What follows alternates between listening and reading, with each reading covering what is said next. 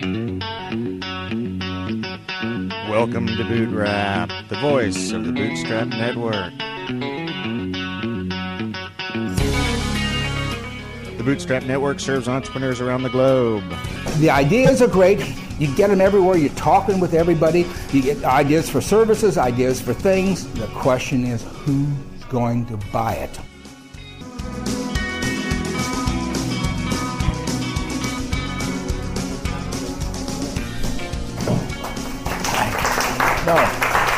Do that afterwards. it's a calibration of success. And you don't do it beforehand, it feeds the ego in the wrong way. Um, ideation group. Uh, so you guys are trying to discover what you want to do. Is that it? Would that be the essential, uh, kind of hit the quintessential point? Well, Oh, I, no, I, I appreciate the, the pathway, but I just wanted to make sure that I, I had read this right because, um, as usual, I prepared in my careful and dexterous way. So, written on the back of a matchbook around here somewhere is my pitch, and I have no idea where that went to. Uh, I think one of the reasons that Bijoy asked me to do this is um, a lot of people think I'm an idea type of person. okay. I've never quite understood what that means. I do have 45 patents. Um, I've started uh, six businesses, and um, uh, I've done the things that you want to do. Uh, I've always started bootstrap out of the garage. Uh, I find that a, a, more fun way to do things. and uh, I have a kind of a set of rules that I work by uh, as I mature an idea. Um, and, and let me kind of suggest some of them so it might help you get a little better reference. First of all, I don't ever think of anything myself uh, because I'm a jerk, and most of you are somewhere deep inside the equivalent to me. I didn't call you anything, but uh, we all have that same kind of problem. Ego gets in the way a whole lot, and uh, people tend to get an idea and fall in love with them, and the love of that idea blinds them. I find the best people that come up with ideas for me are customers. People who will give me money for the idea. If, if they have, uh, they see a need, they perceive something they want to do. Uh, gosh, I don't mind getting in the way of the money flow to do that and creating the delivery process to give that to them. Now, let's see. Uh, the project I'm working on right now uh, it's a medical company. Uh, before that, I started a company. You see this there's a building down on 360 in Great Hills called ClearCube. I founded ClearCube. And uh, we did ClearCube out of my garage as a startup. Um, when I started ClearCube, I actually developed a way to shove HD TV down your telephone cables in your home. And then uh, we realized that uh, we, I didn't want to go back into that business. Uh, I had helped start a company called Monster Cable. I don't know if any of you have ever heard of that, Monster Cable. Um, we mastered um, the ability to take a piece of wire that costs two cents and charge you 650 bucks a meter for it. Uh, is the easiest way to define uh, at, at, Clear at, uh, at Monster Cable, we took wire, which was given away in hi-fi stores, and turned it into a very valuable commodity item that uh, became a profit center in the dealership. And that was only because um, I and the guy who uh, uh, really started it, Noel Lee, uh, just had watched this going on for years, and because we're in the hi-fi business, and it seemed like a stupid thing to do, give something away. I mean, you can let people use the bathroom for free, but if you're a four wall or a retailer, that's about the extent of what you want free. Maybe they water out of the water cooler, but everything else should be paid for. and uh, there was this stuff being given away free, and so we asked the question how can we turn that into an asset? Um, and then the second question is to the dealers would you buy this? and, and that sequence prevailed. Um, the company I just started, uh, which is Austin Medical Research, uh, builds a pain relief technology. Um, the pain relief technology um, I had no interest in until someone came to me with an ad. And I looked at the, at the ad and I looked at him and I knew him very well. He worked for me. I paid him 140,000 bucks a year and he was COO of the company. And He was a guy that's almost seven feet tall, weighs around 350 pounds. He's not fat, and he's always in pain because he's big. He's 50 years old, and he wears shoes that you buy from a clown magazine. And it was just his enormous character, and he was always aching. And he walked in with this ad for some alternative medical device, and I looked at him, and I looked at the ad, and I looked at him, and I looked at the ad, and I said, Well, here's a guy with a master's, uh, and he's got 140K plus income, plus uh, uh, uh the uh, little extra money we give people on the side. What do you call that? Um, the bonuses, yeah. And, and yet he was holding this piece of paper, which I would associate with a Birkenstock wearing, tree hugging Californian more than I would with a guy here in Texas with, you know, it's very formal. So I saw opportunity flashed in my mind when I saw that, and uh, that's that gave me an incentive to to start another company. Um, ideas are actually easy to find. You know, you find them all the time. Uh, in fact, they come built into you. It's funny, we were just talking about Bach, Gödel and Escher. Douglas Hofstadter, who wrote the book, has a very interesting theory on how you get ideas, on how you see things.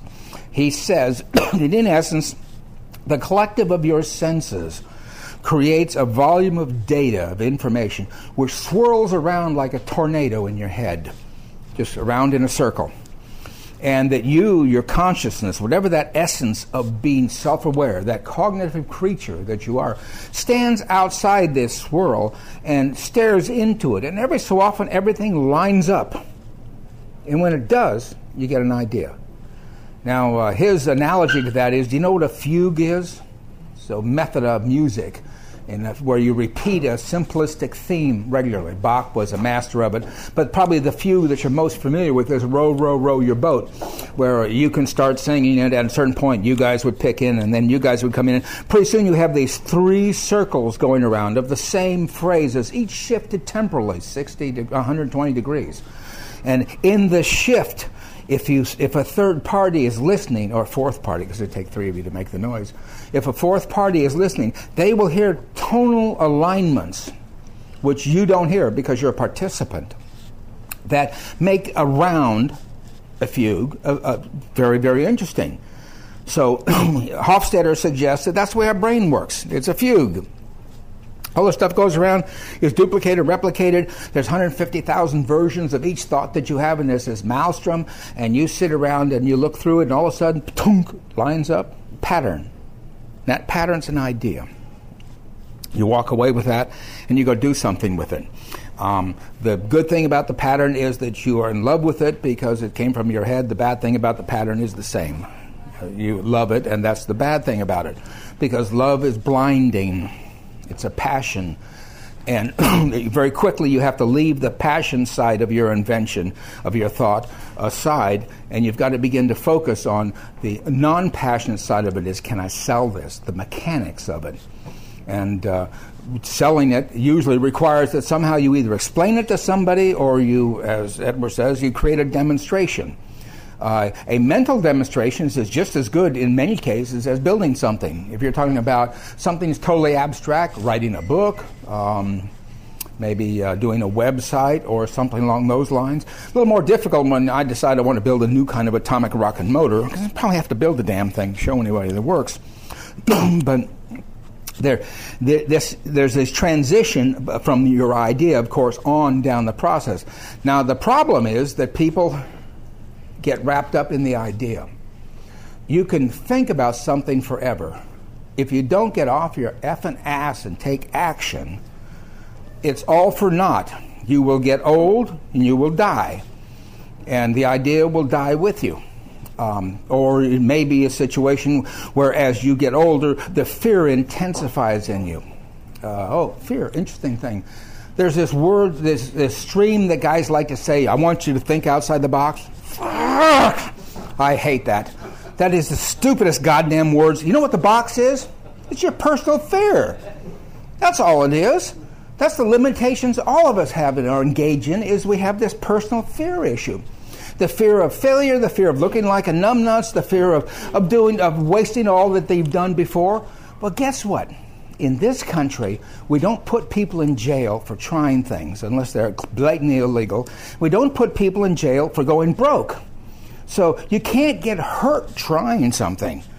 But the essence of the argument is that you've got to go out and do something. Sometimes running with ideas C that does, does not the B idea, not the A idea, but the C idea, simply because you've moved, gives starts the dynamic, starts the flow, starts the, the process of refining. Taking idea grade C can move to B and then become A only when you're doing something. But sitting around thinking about it is not going to work. Because once you've had the idea, you can refine it all you want. Thomas Jefferson used to say, the power of America. Now, you got to remember this guy. First of all, two things about Jefferson. Uh, he formed the patent department, so he was very interested in creative ideas. He was an inventor himself. And he lived in a culture and a society unlike England, where everybody talked to each other. In America, no one could talk to each other. Gentlemen farmers were isolated on farms and maybe saw each other once a month or, or something like that. And Jefferson said the key to the success of the American entrepreneur is the fact that he can take a bad idea and let it germinate into a good one. And the key to that is not telling anybody about the idea. Because when your idea is in a bad stage and people start making comments to you, you start taking it personally and you, you, stop the development of the idea. It becomes a social intercourse issue that limits the thought, not the thought itself. So the key in many cases is not to tell anybody about it, but to let it germinate for a little while. Redefine it, let it go back into the spiral, and as soon as you can, find the person who you think will give you money for it and go talk to them because they're the only one that will tell you the truth. Everybody else will lie to you. They don't mean to lie, but they don't know how not to lie because social grace demands that they be uh, they go and cooperate with you in your thought and be happy with it. Oh, that's a great idea. Guy barfs over the corner, comes back, says, oh, "I think it's wonderful." It's, but they won't tell you the truth. A customer will always tell you the truth. You want money for that? Eat a bar, you know, go away. on the other hand, they might look at it and say, whoa, you know, that solves a problem I have. Oh, geez, just right there tattooed on your forehead is winner. Because from that place, you've got to, uh, you, from there, you can go somewhere. So there is someone that you're interested in talking to, but it's only the customer. Everybody else will try to contribute to it, will try to add to it, will do positive things. And what, when you got an idea, you're not looking for the positive things. You're looking for the things that say it won't work. Because they'll come up and blindside you if you don't address them real early. Um, a friend of mine uh, gave me a call uh, last Monday. and He has an idea, and I, it's for a particular kind of website that does something uh, with people and older in life. And I said, well, I listened to the proposal. I said, that's very interesting. So I said, you know who's going to stop this? And he said, oh, nobody. This is great idea. No, the IRS. He went, huh? I said, yeah. Anytime you talk about anybody coming close to the end of their life who has assets in an estate, you begin to step into IRS territory. Because in the end, the IRS wants their piece. And in this particular case, this was something that might make the IRS think they wouldn't get everything they want. And I tried to explain to them the IRS are total animals. They don't care about anything but the money, and they'll tear your lungs out, and they'll tell they'll mess everything up, and they have unlimited amounts of power. They transcend the police. The police have no power. The IRS, oh God, let me tell you, they can do anything they want. They've got judges everywhere who would just say, "What do you want? Sign here. Don't even look at it. Just let them do it." They can take your money. They can take you. They can stop your life. They can put you in jail. IRS agents carry guns. These guys can be pretty rude and nasty. So the last people you want to deal with is the IRS. So the point of it was, I said, look, you're going to bring the IRS into this equation. This is, becomes a very, very touchy issue. So even though it's a great idea, I said I would draw. That's my, that's where I would draw the line. Is is any engagement with a governmental or regulatory agency? You got to really watch out for. So otherwise, I thought it was a pretty good idea. Personally, I don't think I'd use it, but uh, I'm sure there's a lot of folks out there that would. He, by the way, is a guy who does things all the time. So this, you know, he's very mature about it. Oh, okay, well, that's an idea we'll just set aside. Maybe its time can come later, or maybe we can do something else with it, or maybe it should do what it sounds like it should do, which is die. Ideas are cheap to have. I mean, you get ideas about everything. Each one of you probably can think of four or five things you want to do as a business. Certain ones of those things have romance attached with them. And I mean um, romance in the sense that you personally envision yourself doing this thing, whether it be good for other people or good for your family or good for yourself or whatever good gets developed for, from it. You have the feeling uh, and you're attached to it, and it becomes a romantic issue. And the, the most devastating thing is for people to start a company and no customers show up at the door. There's uh, used to be a Saturday Night Live, Saturday Night Live skit where a guy had a Scotch tape shop I don't know if any of you ever saw that.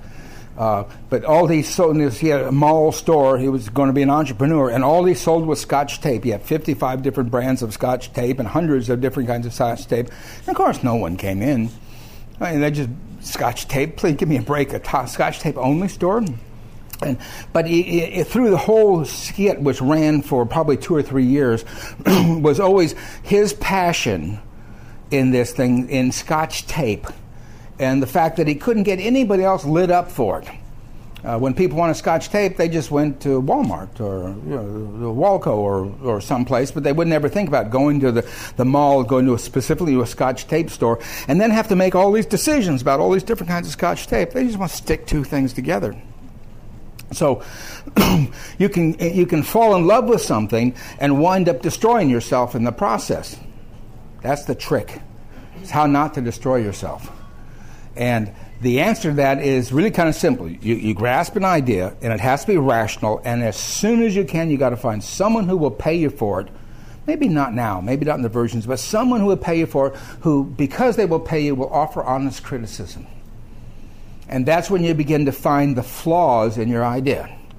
And each time a flaw comes up, uh, someone says, oh, you, this is wrong or that's not quite right, that's something you modify the idea to fit that and hopefully eventually you'll get to the point where that idea will become passable and you can actually build on it. Or, like it happens at about 98% of the time, you realize, oh, that was, no, no ain't going to work. And you, you pass on it. Or it's going to work in such a slow or low way that you sacrifice your life for it and maybe reach a sustaining level. Maybe, maybe. Most likely not in this world and um, and it kills you. It kills you emotionally. Uh, it can kill you physically, but once you kill somebody emotionally, you know, who cares about the physical part? So, getting an idea and running with it is a trick. And each one of you, you're looking inside yourselves and you're trying to say, well, gee, I would like to, I would like to be this person. To achieve that, I have to take this idea and find those customers and cause money to flow to come around here. It's brutally simple. And it's very, very real.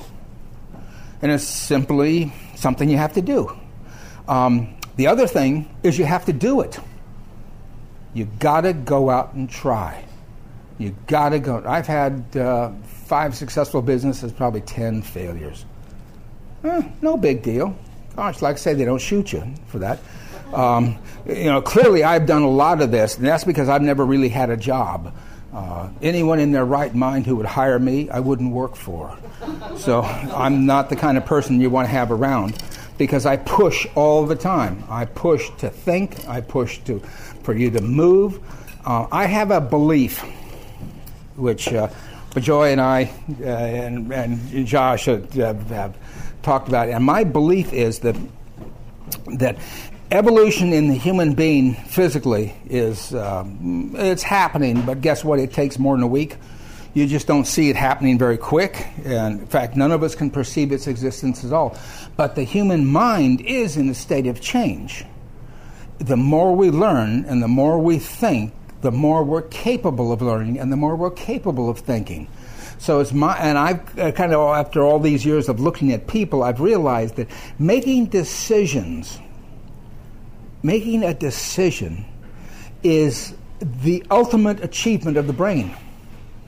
That's the, that's the highest, most powerful thing you can do. Being an academic and having a bunch of degrees, that's nothing. Those guys are chicken shits.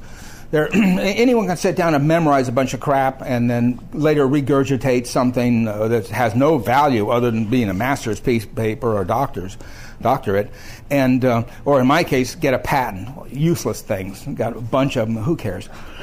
they don't. They're they're a measure of nothing. Uh, if anything, I would argue that most patents issued in the world are vanity things. Most books written are vanity things. So the but the making the decision to do it now that's a different thing. So what I find is that people who are in a stalled mode, this can be kind of brutal, are subhumans in my book.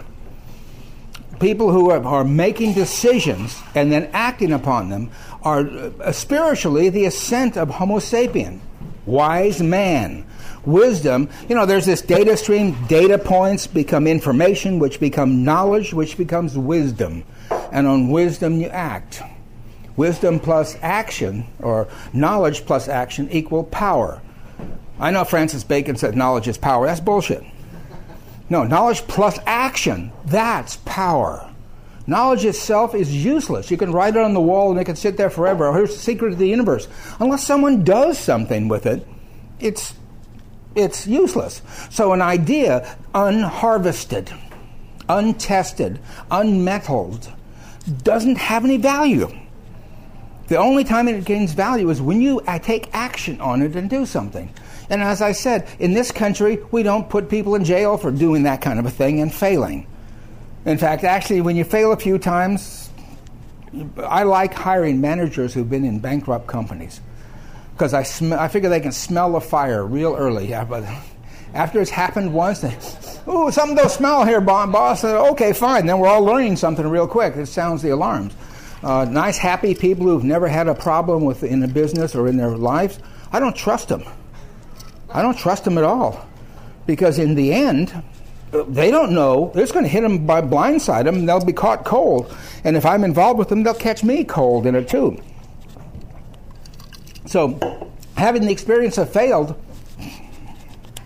that's right. Failing and coming back, making that decision which is a decision about the complete rerouting of your life. Make your first business, that decision's simple to make because you don't know anything about and getting beat up and killed in the process. That decision's made naively, full of joy and a blissful future. You, you, in your mind, you wipe out all the possible things that can go wrong and you go forward. Essence of innocence. The second time you do it means that first you made a decision. You got your butt kicked, the handed, your head handed to you on the, back, the platter. Then you come back for it again. That's smart. That's someone who's saying, look at every, like everything else in life, you learn what this is about. Okay, this didn't work. Now I got this new idea. Now I'm home. I've got a whole lot of experience to teach me on what, how to think about this thing and how to get it together. That guy is starting on his way to being a really functional human being. And, and I celebrate the ability to make decisions. Uh, as you know, you, the first decision you make in a business is you get the idea for it. Uh, the second decision you make is starting the business. Those two are big ones. Everything else after that is small stuff. Because we, we all speak the same language, we have the same business processes involved. Uh, our government defines how money has to flow. You always have to pay attention to the IRS, and they tell you how your business is going to run. So those decisions are not hard to make. They get down to making decisions. Well, what's my logo going to be like? Who cares? Logos are uh, logos and your letterhead and all that stuff. That's all. It's in your head. No one notices it because if your product's good, they don't give a damn about the logo and the green. You chose a special color or you got a special shape. All they know is I can take this and do this with it and it solves my problem. Oh, he's got a logo too. Oh, okay. Brand recognition. I, I, I, joke about it. Half the time, I think there is no such thing as brand recognition uh, other than the guy who has the brand. and today, we know our customers are not brand loyal.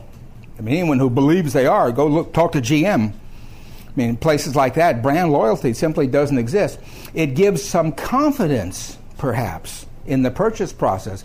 But if a person's product solves a problem that the customer has, that's all he really cares about.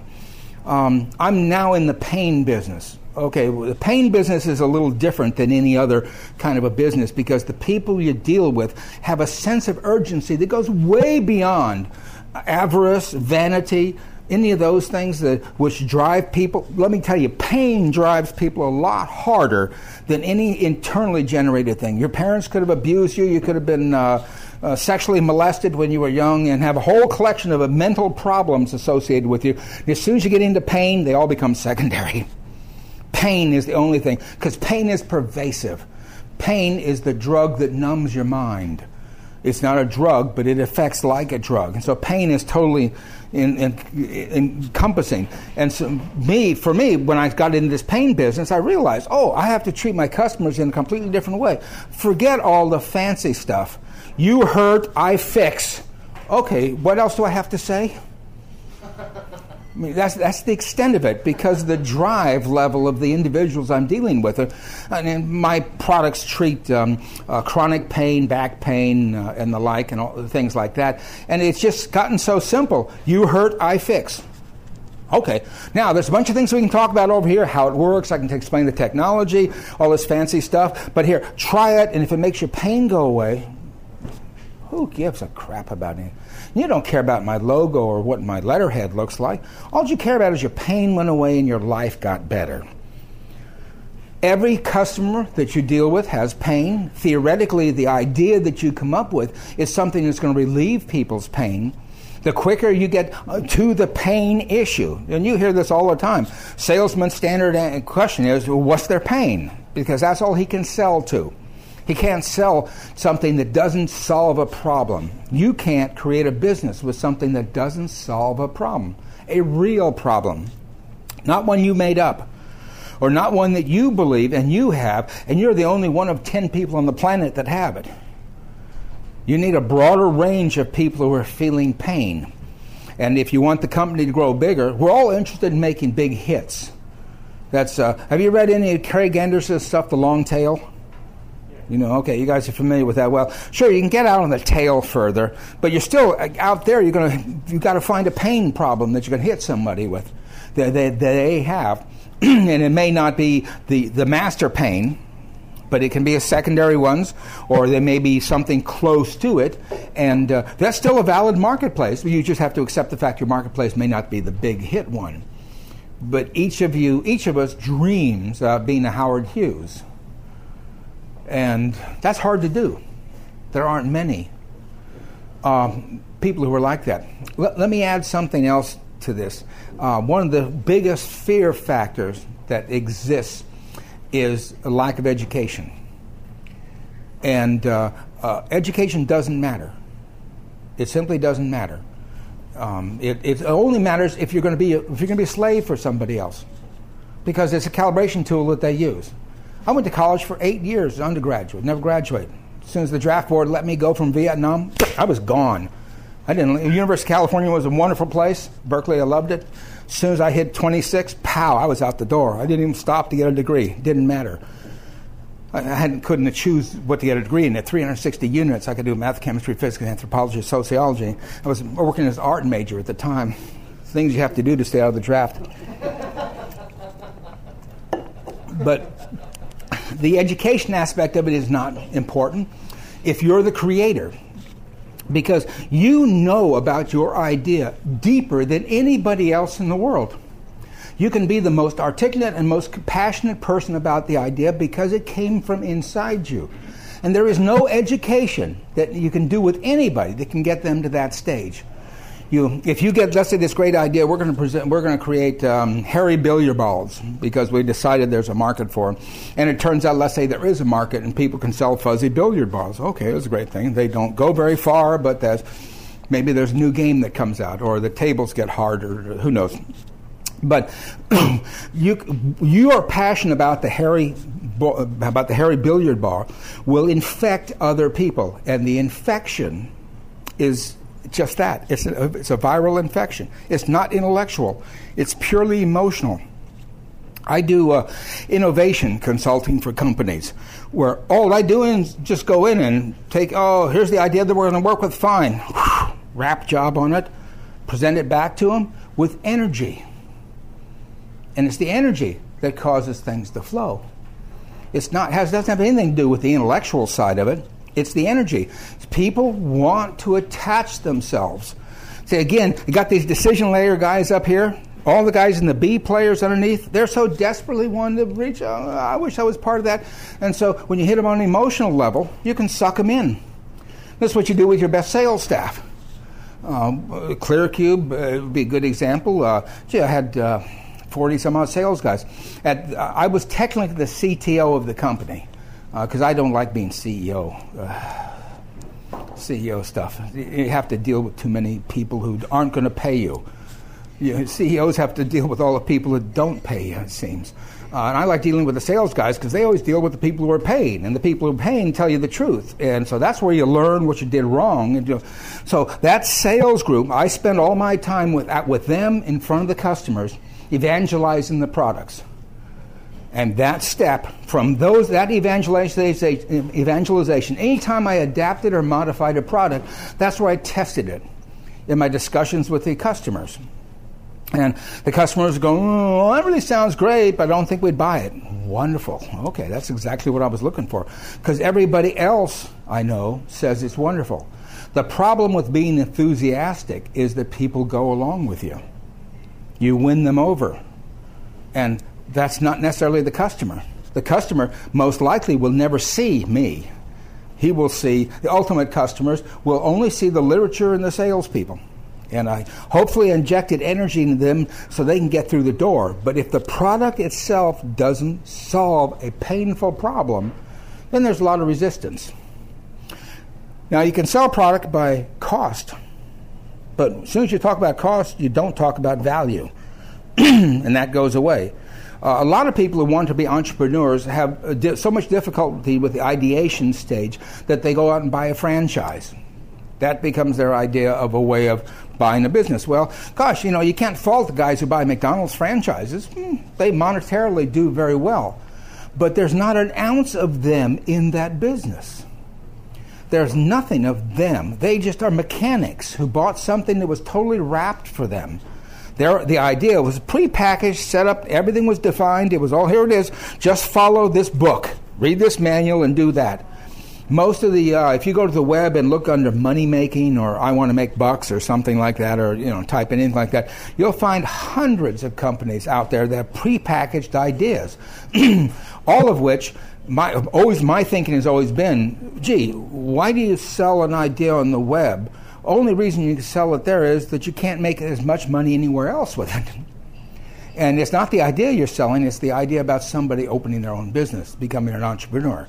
And one of the problems the entrepreneur community has is that uh, uh, there are thousands, literally thousands of companies out there who are trying to get involved, get money from the entrepreneur for their own end has nothing to do with what the entrepreneur is trying to do. And the entrepreneur is given a, a mediocre idea, generally, um, but it's not his idea. See, you guys, you're, you're all at this stage where you, you got, you're farming for or you're fishing for the idea. And when you get that idea, you don't even know it.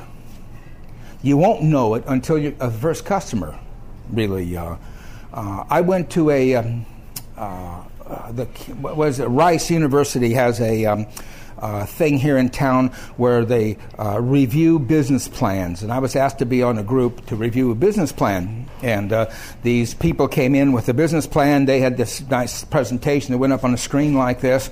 And there were two other guys there who were both men who were managers in corporate businesses. And then there was me.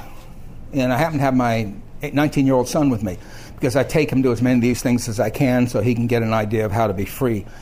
And so uh, these these people started their pitch and they got this up. I, said, oh, wait, wait, wait, wait a minute. Okay, wait a minute. Um, uh, nice, um, uh, but you're going to take up 20 minutes here and we're going to avoid. What have your customers said? And they admitted to me they had never taken the idea in front of a customer yet. And I said, for me, this session is over. I didn't say that. I said, for me, this fucking session is over. You've wasted my time, is what I said. So I only got one in there. we beep. I, am working very hard not to, to say, to speak the way I would, because I have this recording device here. Otherwise, I would be yelling things that are obscenities, because I just think gets me so. So anyway, these people are very disturbed at my attitude, and these two manager guys said, well, we should help them with this business plan. I said, the business plan is bullshit. Because no one's untested. No one's talked to not one customer. You could walk across the street to Frost Bank. I can take you over there because I know the president. Sit down with him and explain the idea to him and see what he thinks. It's a service they would have sold. To, to, part of the service would have been to the banks. But if you've never done that, why? This is science fiction. This is all a dream. And I don't go well with other people's dreams. My own are weird enough. I don't need yours. so that kind of the whole thing disintegrated at that point. My son laughed a whole lot. Actually, my son asked the question, said, Have you ever really ever tried this? That's what kind of led me to the point where I guess it's time for me to, to ask my question, which was Has a customer seen this? So you, the ideas are great. You get them everywhere. You're talking with everybody. Um, you get ideas for services, ideas for things. The question is who's going to buy it? Who makes it valuable? And that's the thing you got to pursue. Um, now, sometimes you need, as you, you know, as Edwards mentioned, the next step in this process. You get an idea, is you want to do a demo. Well, the demo, to me, the demo and the idea are kind of blurred together because you take this thing that you, is your idea, you put it on the table for, oh, here, you know, I'm going to nuke a new. and the guy says, eh, eh, I've got those already. Maybe if you did it like this, I'd be more interested. Oh, okay, guess what? That demo was, going to build a new demo right away and that idea just got turned on its side 90 degrees. But suddenly, the most important person in the world said, turn it 90 degrees. And that was the person who's going to pay you for it. Always think pay. To get value out of an idea, it has to be paid for.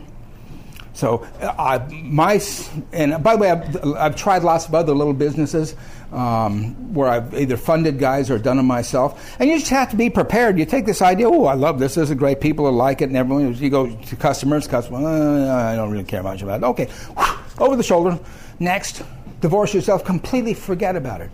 Except remember the customer experience because you learned from that customer other things than just whether or not this was good or bad. You learned how that customer thought, and if that's a common area that you want to pursue with that kind of a topic, that kind of customer you will see repeatedly. If it's not someone that you're ever going to go back to, he still acted in a way, caused you to have a certain kind of theater, set up a pathway.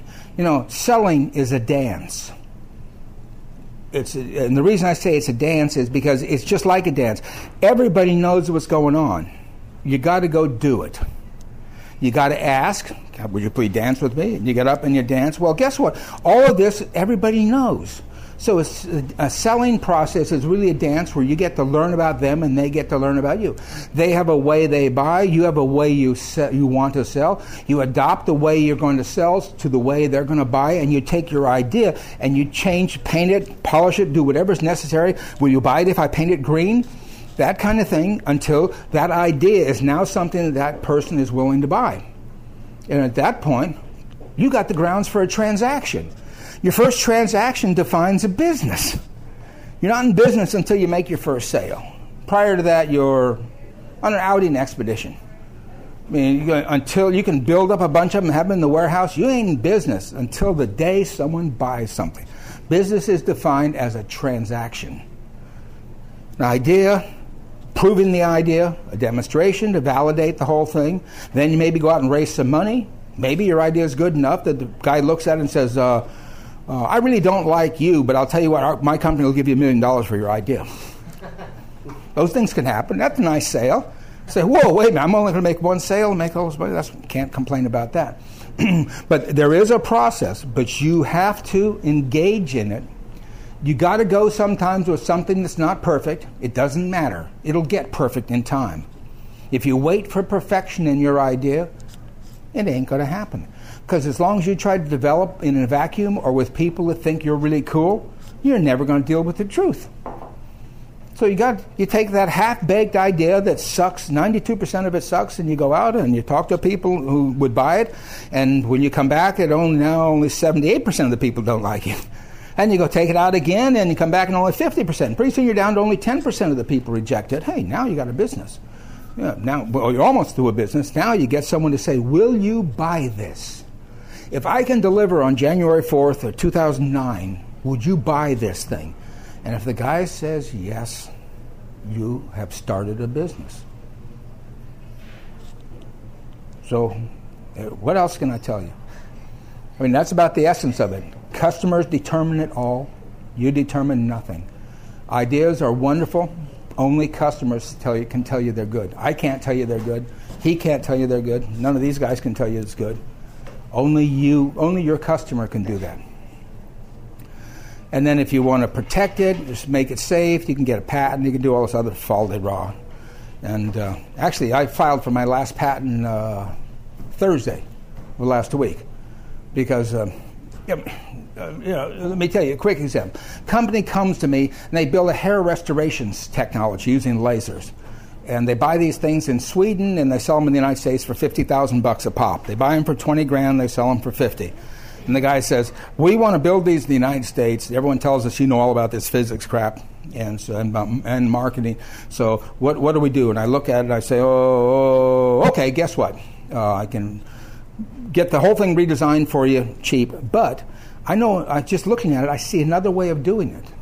And because I've had a lot of experience, I said, another way has a patentability. I'll sell you the IP. It'll have this, the, that IP will have greater value because it'll have better features than the units you're now selling. I want 60 grand. Oh, okay. So they're out raising the money to do it. So bang. I mean, just it can happen that fast. Ideas are easy to come up with. And uh, in my case, I'm kind of a professional workaround artist. People come to me with a patent and they say, uh, you know, these guys are building this. I look at it and go, oh, 17 different ways of doing it. Which way can I make the most money on? And uh, but that's my experience base. But it's only because I, I go after their customers first. And In the particular case of the hair thing, I wouldn't talk to customers first. I said, okay, thanks. Uh, here's the gadget. I'll call you back. I called two doctors, cold called them, say, hey, look, I'm working on redesigning and improving this product. Can you talk to me for a minute? Sure. What don't you like about it? Well, it doesn't do this and doesn't do that. Cost you got that much money. Oh, okay. Anything else? No, oh, thanks. Okay, those were the clues I needed if I could qualify, you know, two guys, said essentially the same thing. So that means if I can make those, fill those holes, I can give this guy a product that will sell. So, and don't ever hesitate to call a customer or to walk in. If you've got an idea, just walk into a, the place you might be thinking to the customer. Say, hey, can I talk to you for a minute? And uh, I'm not trying to sell you anything. I got an idea and I need some help. I need your advice because I need your wisdom. And candy coat it any way you want but get his reaction, get or hers, get it fast, and uh, move. Don't sit around. This this entrepreneur stuff is not uh, a relaxing hobby. This is we go out and kill people and kill do things. Just like someone having a problem there. Oh, CMS. But do something. Just make a decision. Lock your mind down, even if you don't like what you're thinking. Find out if somebody else does but do something. It's the movement, it's the action. That's the key to it. Because if you don't get off your ass and move, you're nothing. And sitting around talking about it is no good. Everybody at this table should be at this time talking to somebody about possibly buying an idea that they have. And if it doesn't work, fine. Throw it over your shoulder, come to the session, say, hey, I tried this idea and I talked to six people and they all laughed at me and one of them slammed the door. Oh, okay. What'd you learn? Well, you learned that roughly 16% of the people will not slam, will slam the door, and the other um, 87% will listen to you and then laugh. That's invaluable information. So that means that if you were to say that, then she knows that that's an expected conduct. So when it happens to her, it's not a problem. Oh, I heard that happened to him. Okay, this is normal. But do something. Just plain do something. That is the, the single that is the key. And uh, uh, that's all I've ever done. Uh, I've done, been doing this uh, since I left, uh, got tossed out of college. And um, uh, I even did that beforehand. Let me tell you how I got tossed out of college. Good, you got time for a story. eight years school. So, buddy of mine takes a civics class. We're at Berkeley, and he he comes back and he says, "Hey, here's the school um, rules for clubs." And so we, look, we look at this, and the five of us total, we're all getting loaded, reading this thing, joking, laughing. When all of a sudden it occurs to us, hey, here's a golden opportunity. What the school says is you can form a club in campus. Remember all those clubs you saw on campus? And the clubs need to do a little fundraising, raise some money, say ka-ching. I heard that sound. We all heard that sound. And so what the school will do is they'll help you do fundraising. Now, they know your students, you don't know much about fundraising. So they'll do the following things they'll give you a place to have an event.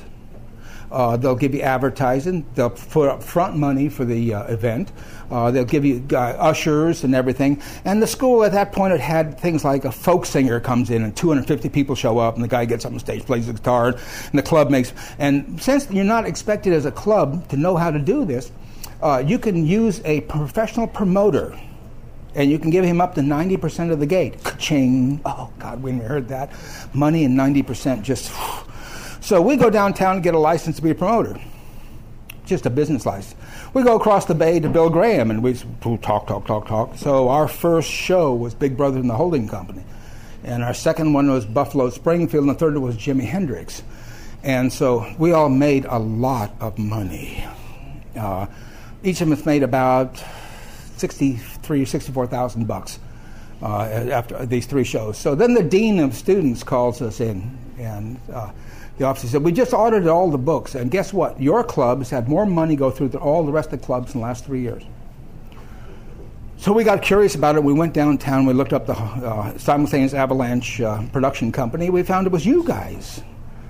Now, what you've done is not illegal yet, but we feel that you should give the money back to the student union. Well, gee, you know, gosh, but we didn't snort, snort smoke, or screw. Um, we, well, where we are, we're all in our mid 20s and college students, and and I had uh, out of the money I had, I bought a car, a nice Mercedes, and I, I built myself a big PA system because I was renting it back to the company. Well. Uh, the dean said, "Look, here's the way it goes, guys. Until that money goes back in the hopper, we've lost your your library records." I don't know if any of you remember in school the thing about the library records. the end of every semester, in order to get your transcript moved to the next semester, in order to re-enroll or to leave the school, you have to have the library sign off on your that you don't owe many books. If you don't get that, you, you can't get a transcript. If you can't get a transcript, you can't leave. You can't do anything. So he had us over a barrel because it was clear to us that, that unless we came up with a quarter million dollars and gave it back to them, um, that we were we were stuck. Oh, and then he said, "I'm going to call your draft boards." And uh, and three weeks later, I turned 26. I got a notice from the draft board in there. It says you're 4Y. I shoved all the books in the garbage can, and that was the end of my college career. I went and spent a year and a half on the road with Jethro Tull. And uh, then I spent a year with Joe Cocker, Mad Dogs and Englishmen, because I took the sound system and turned it into a bunch of trucks, and we, we did mobile sound but that opportunity just presented itself. But the idea for that business was simply reading a document and laughing at the parts where they said, you know, it just was so clear that all you had to do is connect these dots. And once we connected the dots, there was an opportunity there. And we knew we had customers because all these people wanted to go see shows and they weren't happening. And we knew the vendor across the bay, that was Bill Graham, and he talked to anybody. And um, pow, we, and so we had opportunity, means, motivation. and we executed it. So starting a business is simple. That was my first business. And after that. What did you call the club? It wasn't a club, we used the school. Oh, uh, the Society for the Advancement of Electronic Music. yes. That's, that was the name of the club. and it had uh, four, five members. we weren't interested in recruiting anybody else. Never had a meeting that I could remember. But it was just opportunity presented us. So that was, you know, start, in different times in your life, opportunity will present itself. There is no luck. People talk about, well, you know, you make your own luck. Ah, oh, what bullshit. You simply make opportunity. You go out and you hustle and you talk to people and you be communicative and you create opportunity. And when you talk to people, they tell you your problems, their problems. You should always keep your mouth shut about your problems. No one cares about your problems. They're, they're, no one at all cares about you. So all you got to worry about is what problems other people have, because if you can solve their problems, they become potential customers. And if they're going to be a customer, guess what? Opportunity, business. So that's why it's easy to come up with a business. It's really easy. It's just you have to act on it. Oh, some guy says, "Well, I, you know, I want to do this or something like that." Just do it.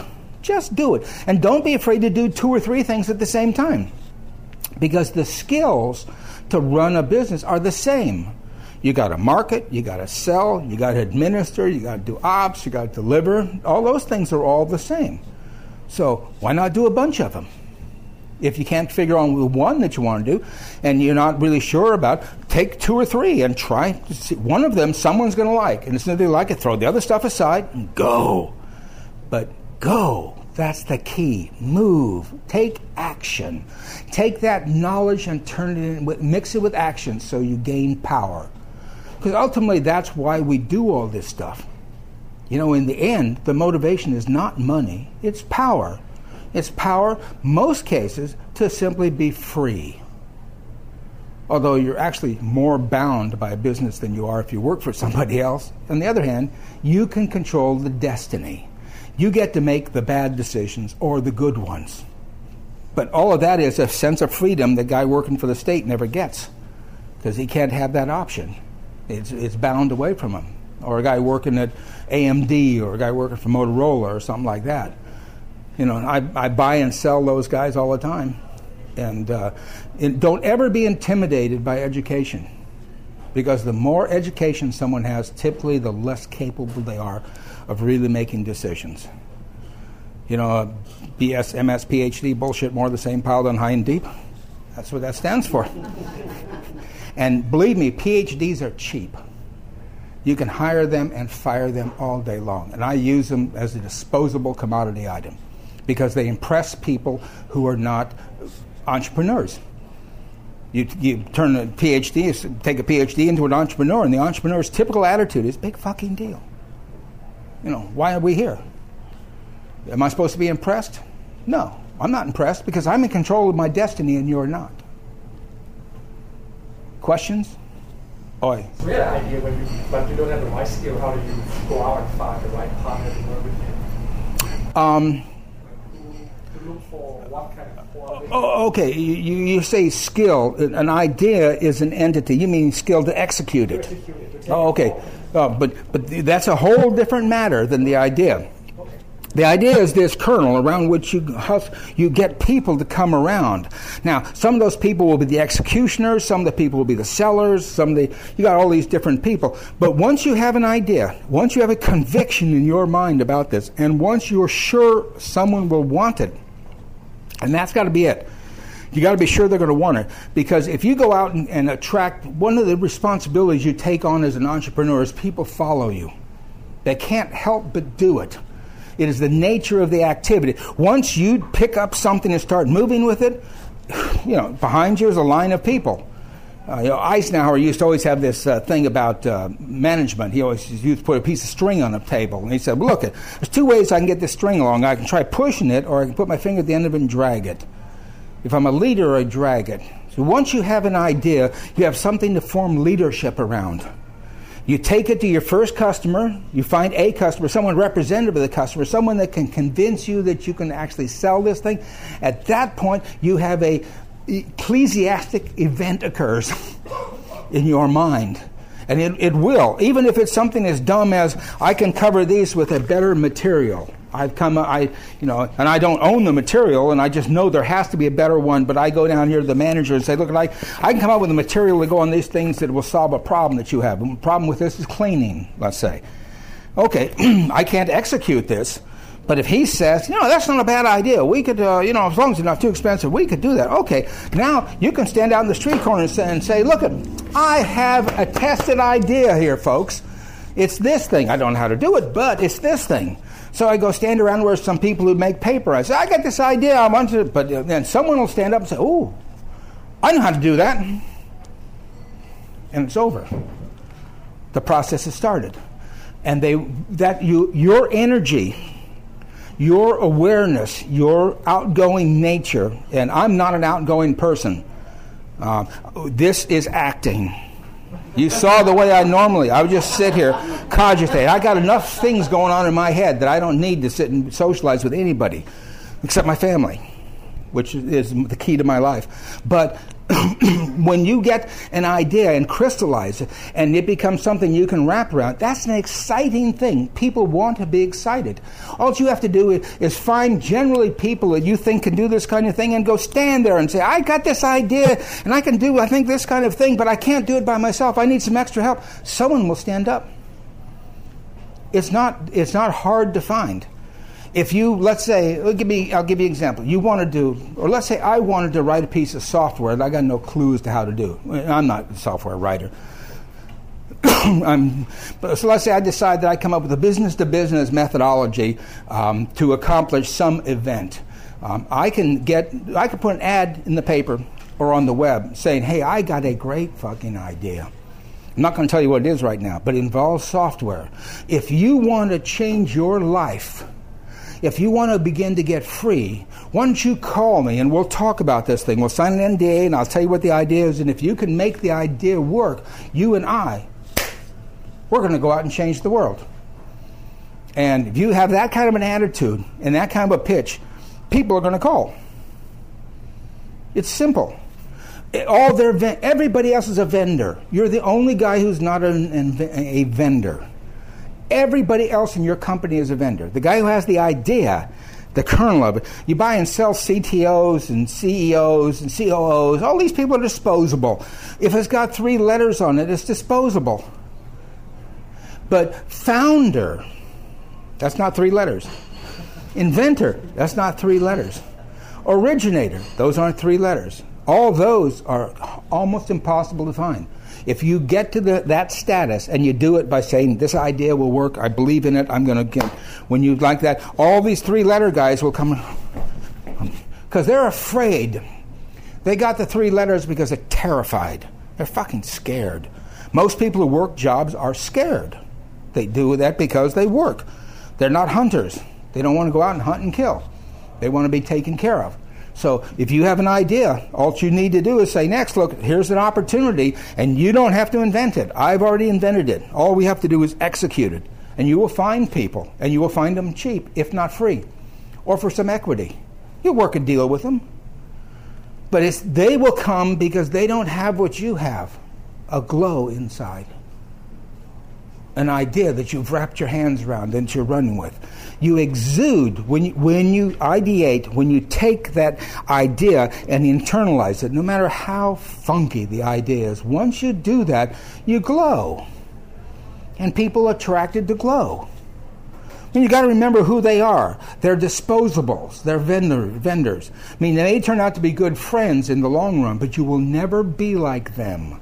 What always differentiates you is you changed life. They didn't. And that difference is absolutely profound. They can't make a decision without you justifying it or okaying. You can make any decision you want. Because of that, you're different than they are, and you gotta. The hardest thing when you start a business and get into it is to really learn. Much as you love all the people that work for you, they're all disposable. You're the only character that's not disposable. Oh. So, so let's say you're, you you did this and you put this ad out and you got these people in and wanted to you know, change the world with you. You've done this a lot. What do you look for in these people? Can they do it? They're just vendors. I, all right, I need certain tasks done. I need a software writer who can speak in front of small crowds so I can use them from, for other things. So he's a multiple purpose, multiple preventable, MR. No one got that? Okay. so, so, that's an old Firesign Theatre joke. So, so you try to, you, you, you have the primary reason you want to get him is because guy can write software, let's say. Okay. Secondary, you look at him and say, okay, now what else? Can, forget the software part. What else can I use you for? I'm going to use you to make your life better and, and, that's what you will do. Because once you have the idea, there's a gestalt that goes off in your mind about the market. You begin to see the marketplace as a whole. You realize, oh, I got to deal with these kinds of people. I need a body I can shove there who, when he's not there, can be over here writing code and maybe doing this kind of thing. Oh, that defines what I want this guy to do. And you simply tell people, here's what I want you to do. I want you to write this kind of code. We're going to do this kind of thing. You've got to be able to go talk with these kinds of people. So I'll tell you what, while we're sitting here, why don't me, here, why, Take this and sell it to me. And then shut your mouth and watch him. You know, if he's too geekzoid, he'll go, smoke will come out of the ear and, and he's out of the office. And if the guy picks it up and tries to do something, hey, he's a keeper. And just do simple things to probe. And, uh, and then, you know, if, if, you get to see 10 of these characters, so you pick the one you like the best. And it's a crapshoot. It may not work out. He may have fooled you. You know, as you get older and you get more practice at it, you, after a while you can watch them come through the door and pretty well figure out what's going to happen. You know, watch them come through the door, sit down, and okay, go. you ain't going to make it, I can tell. And other guys, you can look in their face.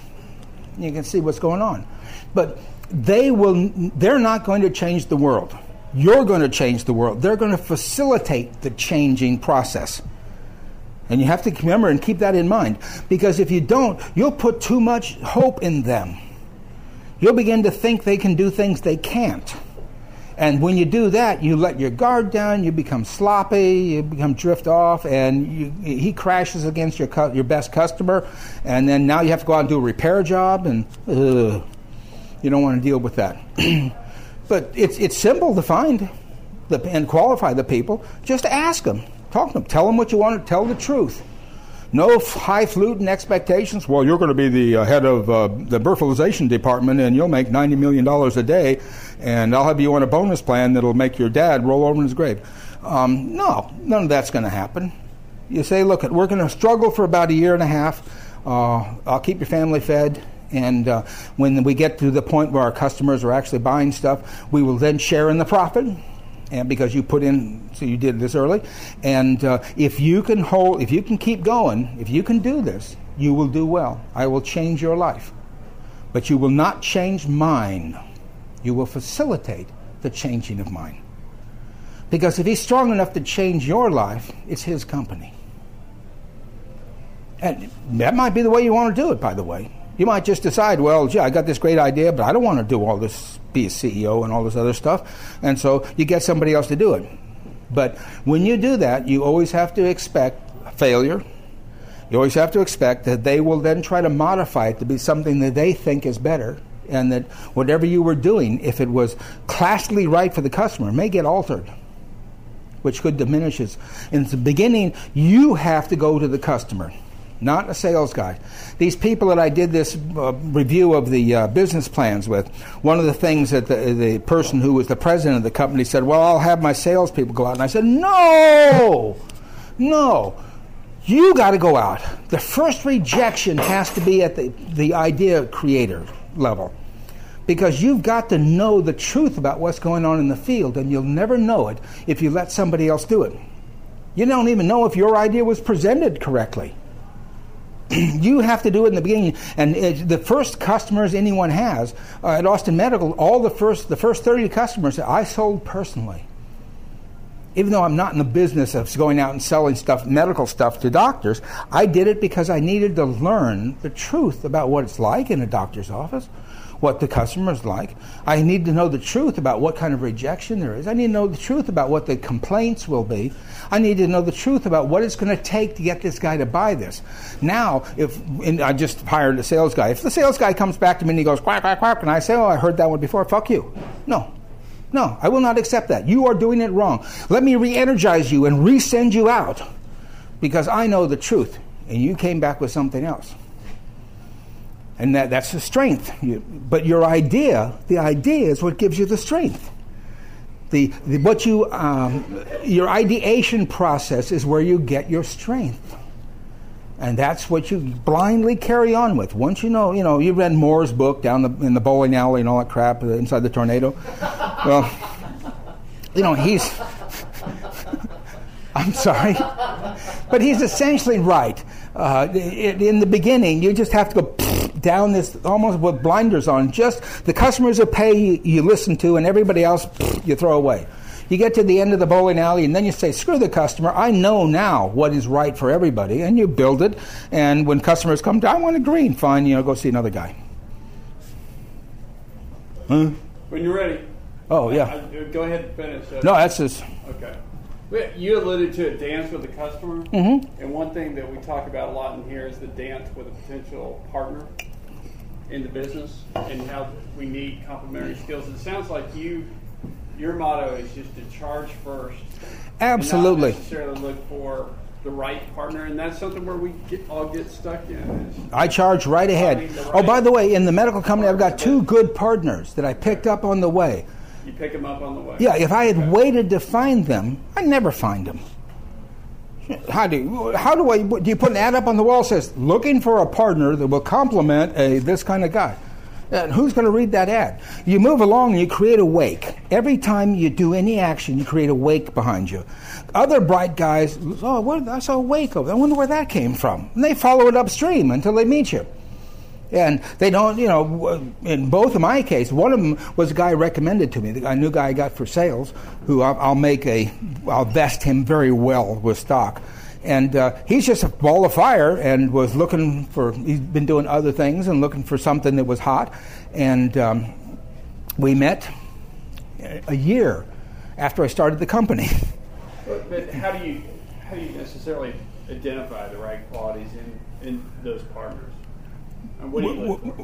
Well, if you're if you're anything like me, I just simply get in the guy's face and say, "Hey, can you do this?"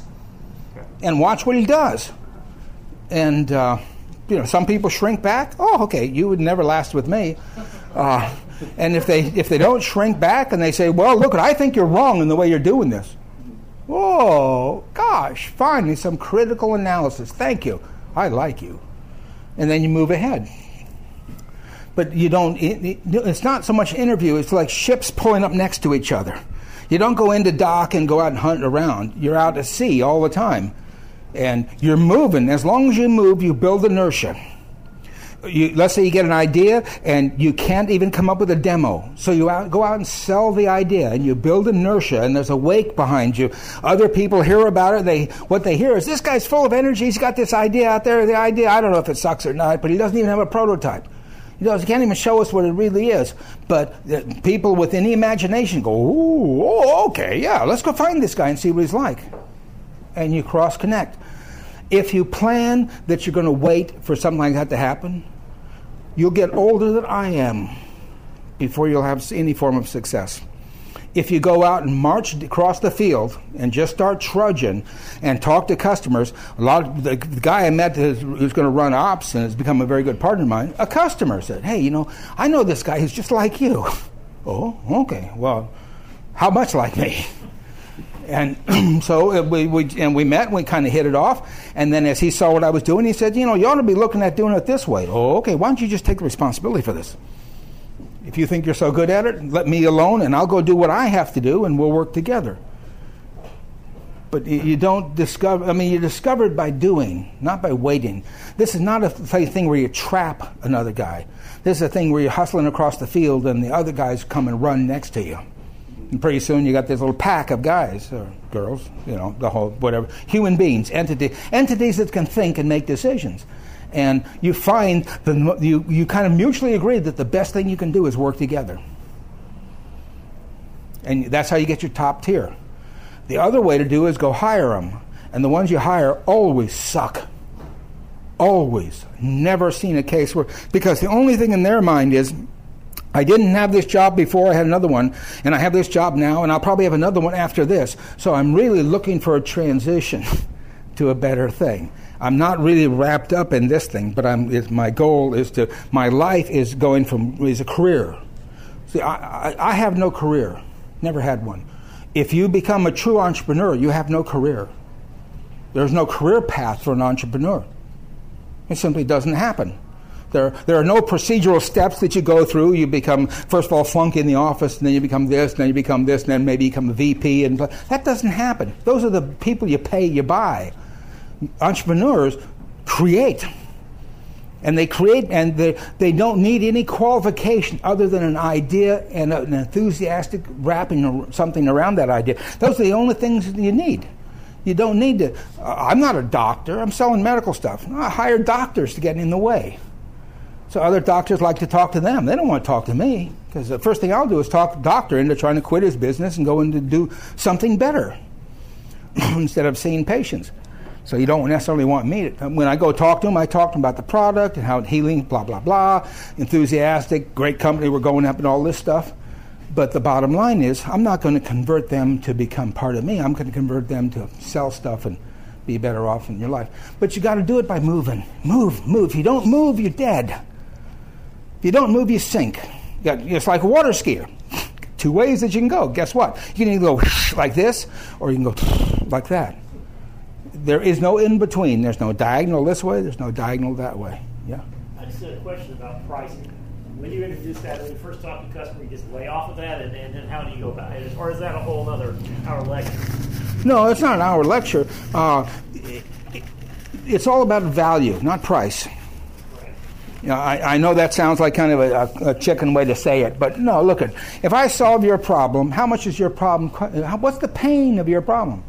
Part of the analysis is uh, I build a, uh, a napkin that can, can, wipe my face off. Okay, well, what's the pain level is? Well, if I wait long enough, it dribbles down and goes in my shirt. So the pain level's not very high. Napkin ain't worth much to me.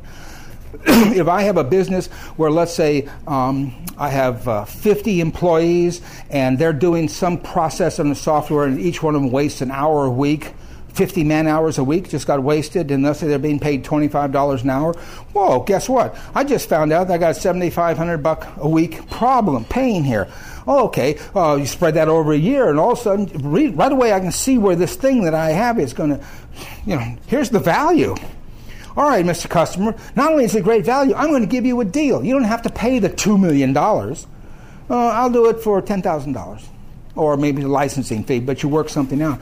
But you, you, now there are other kinds of problems that people solve which can't be equated that way. Let's say you sell a, you create a vanity item.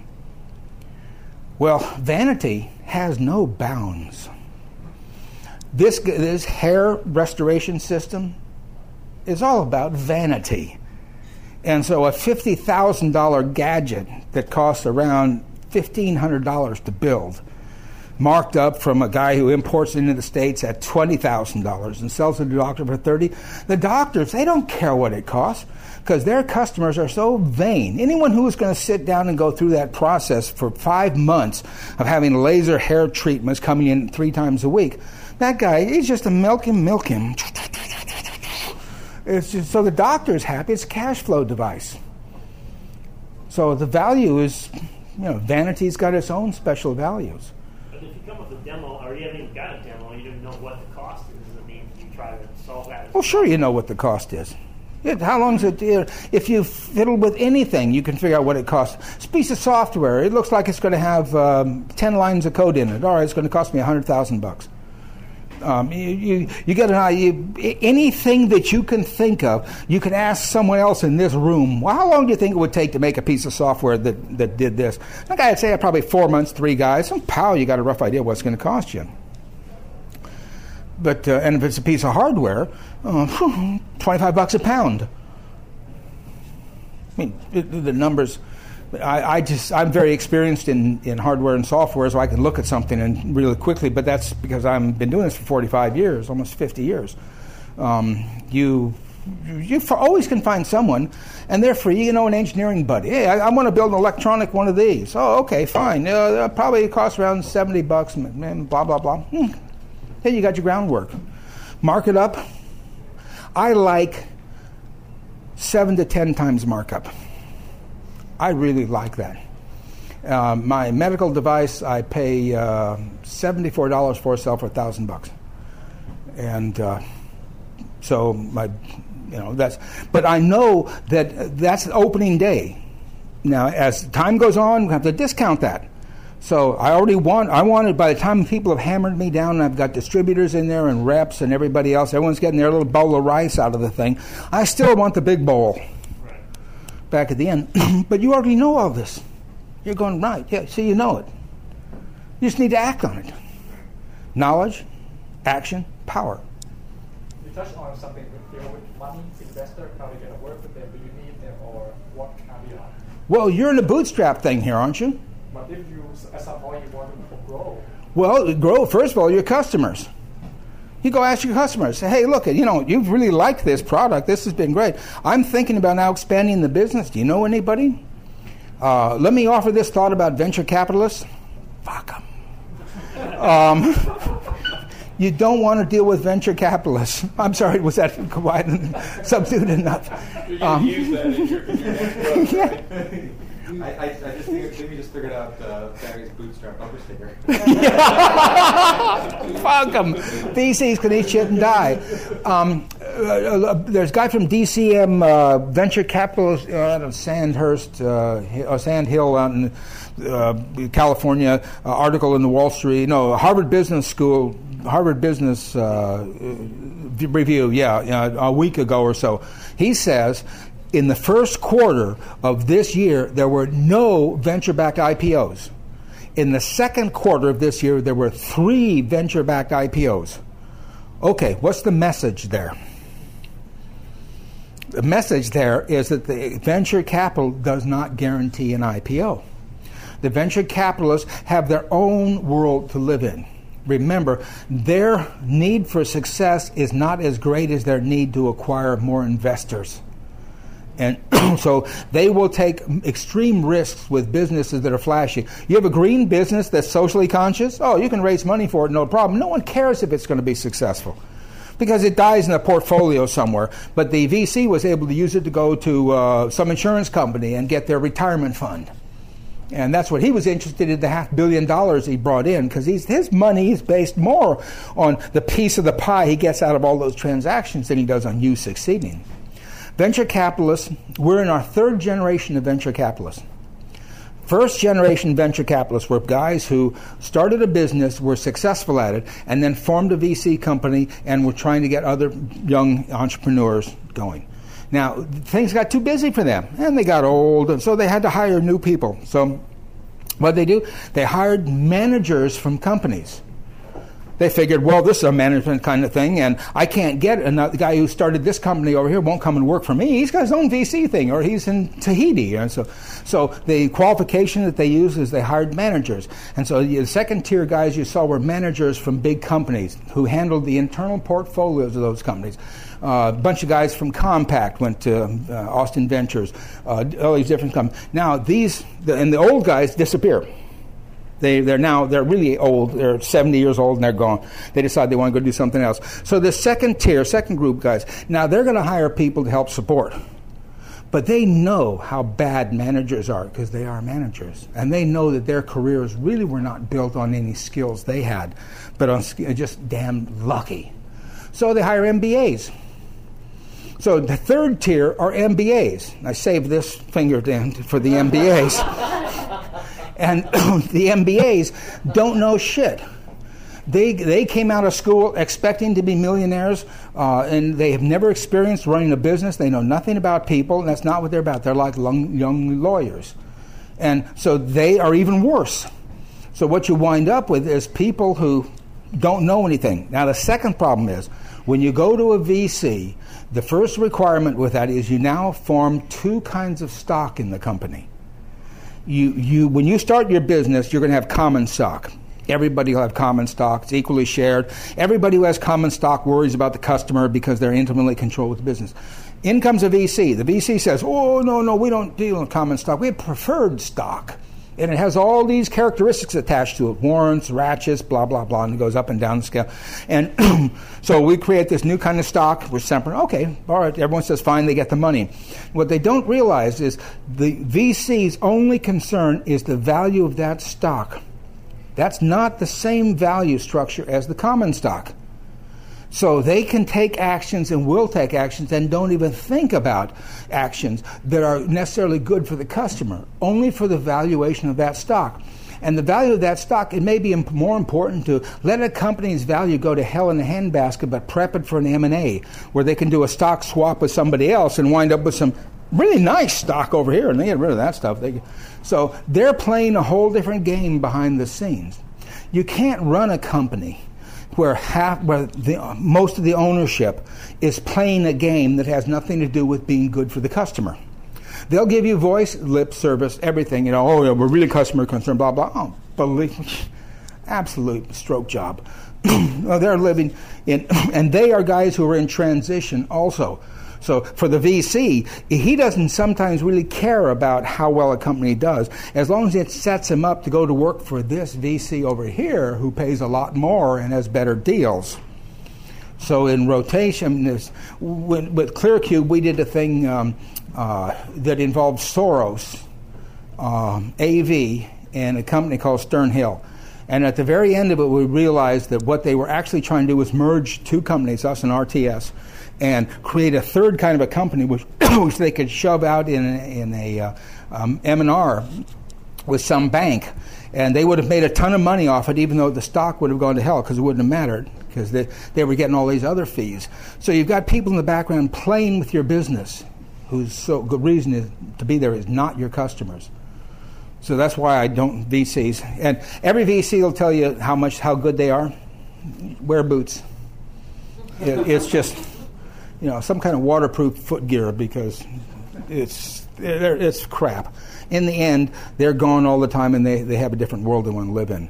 So how do you get money is the question probably the real question.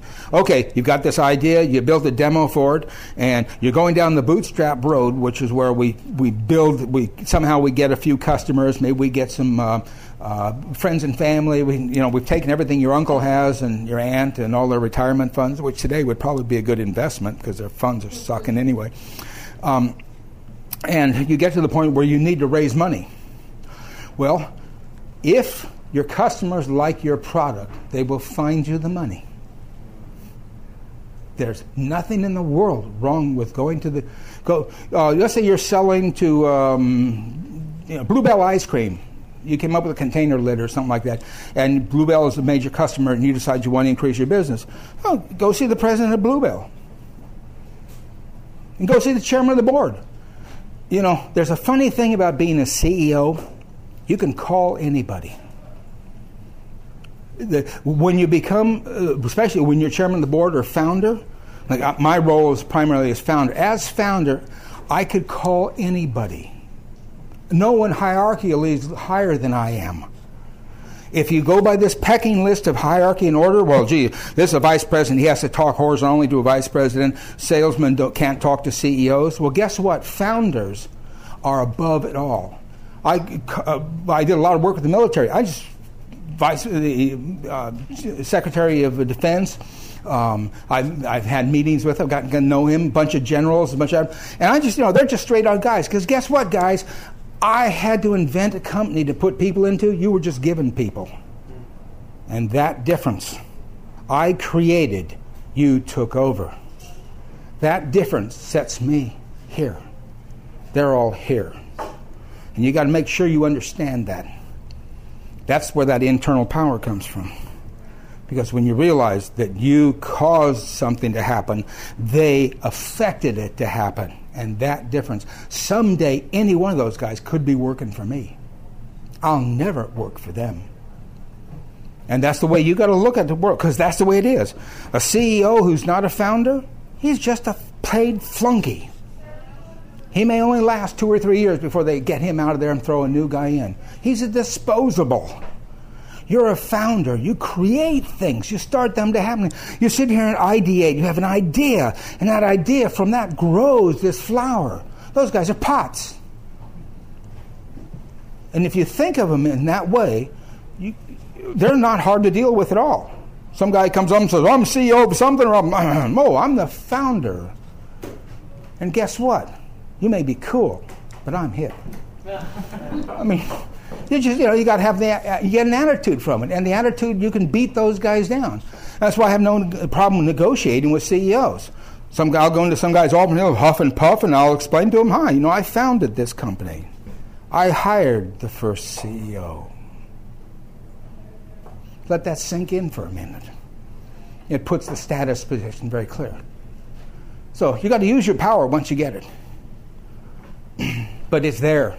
When you have an idea, you have the only your, creative people are what this whole planet is about. And creative, it doesn't have to be a great creation, but if you execute on, on, on it. Any other questions?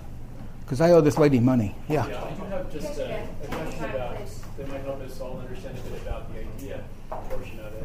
It sounds like you can have an idea that's a very high level concept, like I want to sell Sure. Yeah. But it sounds like what you need to do is, you, in terms of getting, being able to talk to people, you kind of have to concretize it a little bit. You have to actually, you know, have something that you can pitch effectively, and maybe you're borrowing a page from the venture capital side of things by having a pitch that's not for your venture capitalists or the elevator pitch, but it's for your customer. you're, you're making a proposition to them. Well, l- let's pick something and make an example out of it. Pick something that's an absolute abstraction. I want to make the world better. That's Al Gore. I, well, I Okay. Want, I want to find a way of uh, milking goats and cows with the same equipment. It's going to be costing you only one set of equipment. Better way to, better way. Or Well- well- make rid of. Oh, a, g- a great! I, I want to invent a way to get rid of hangovers. Okay, that I want to build a business doing that. Okay, the first thing I would say then is that I have a methodology almost in my hands of how to get rid of hangovers. In fact, pick a bad way to do it uh, to start. Maybe you say, I want to get rid of hangovers. Okay, there's a thing called Menudo. I'm going to repackage Menudo in a better package and make it more available, and I'm going to get rid of more hangovers than anybody else in the world. This is what I mean by country typing. You kind of flesh it out, right? So you come up with it's not just saying I want to get rid of hangovers. That's a very high level meta type idea. You have to go down You got to you got to take action. right. And the action is, okay, gosh, does somebody else already do this? Take what they've got and just repackage it. That's a good place to start. but you, if you have this righteous conviction that you want to take get rid of the hangovers, pretty soon some guy will come up and he'll tug on your pant like, "Man, I got this little pill that I made. It's got, it's got blah blah and blah blah, and it could only be gotten in Borneo." And you say, "Wait a second, oh, mm, oh I got to hang up. It works, pal. We're in business, and then you have a new product line. But you got, the thing is, even with this high level idea, you've got to execute on it. Execution is, and you may not be able to demo it. Right. That's what I'm saying. It, it doesn't matter. Can you get somebody else's mind to wrap around it? Can you go to some guy, a pharmacist or a bar or something like that, and say, "Look, if I could come up with a little packet like this that would get rid of hangovers, do you think you would sell it?" And the guy would say, "Sure." Can I? What do you think it would be worth? And what do you think it should look like in the package? And how can we put it in? Pretty, you walk out of there 20 minutes later, you've got a product concept. You can draw a picture. You, so far, you don't have any chemicals. They're easy to get. You go on the web, get type, get rid of hangover, and uh, the first ones may not be great. Yeah. I just wanted to try to frame it in terms of the dem- whole idea of driving towards a demo in ideation. That's what we talked about in uh, Bootstrap. And it sounds like we we don't have to have a, a concrete, actual, real world implementation. That, that, that's the point I was trying to make about a demo earlier. That the, de- the demo is your way you thought it should be done, not the customer's way it should have been done. So you're probably going to throw it over your shoulder anyway when you go to your first customer. These people that I was at the Rice thing with, they had never demoed their thing. And so they were asking people, they wanted half a million dollars. Some clown's going to put up half a million dollars on an untested theory? I'd like to meet him. I've got real estate in Alaska and bridges in New York. We can do lots of things together. But, but, but, do- but take action. That, the key is that once you got an idea, t- move, start moving. Tell people. And the best way to get yourself stuck in having to keep going is to tell people. Because now you're going to be shamed if you drop the ball. So you can you willfully use other people to keep you motivated. If I come up to you and say, "Oh, I'm going to turn out a, a better cell phone," blah blah blah, I suddenly have all these expectations here. I better do something about it. A- Shame works. It does. It does. Great stuff. Shame.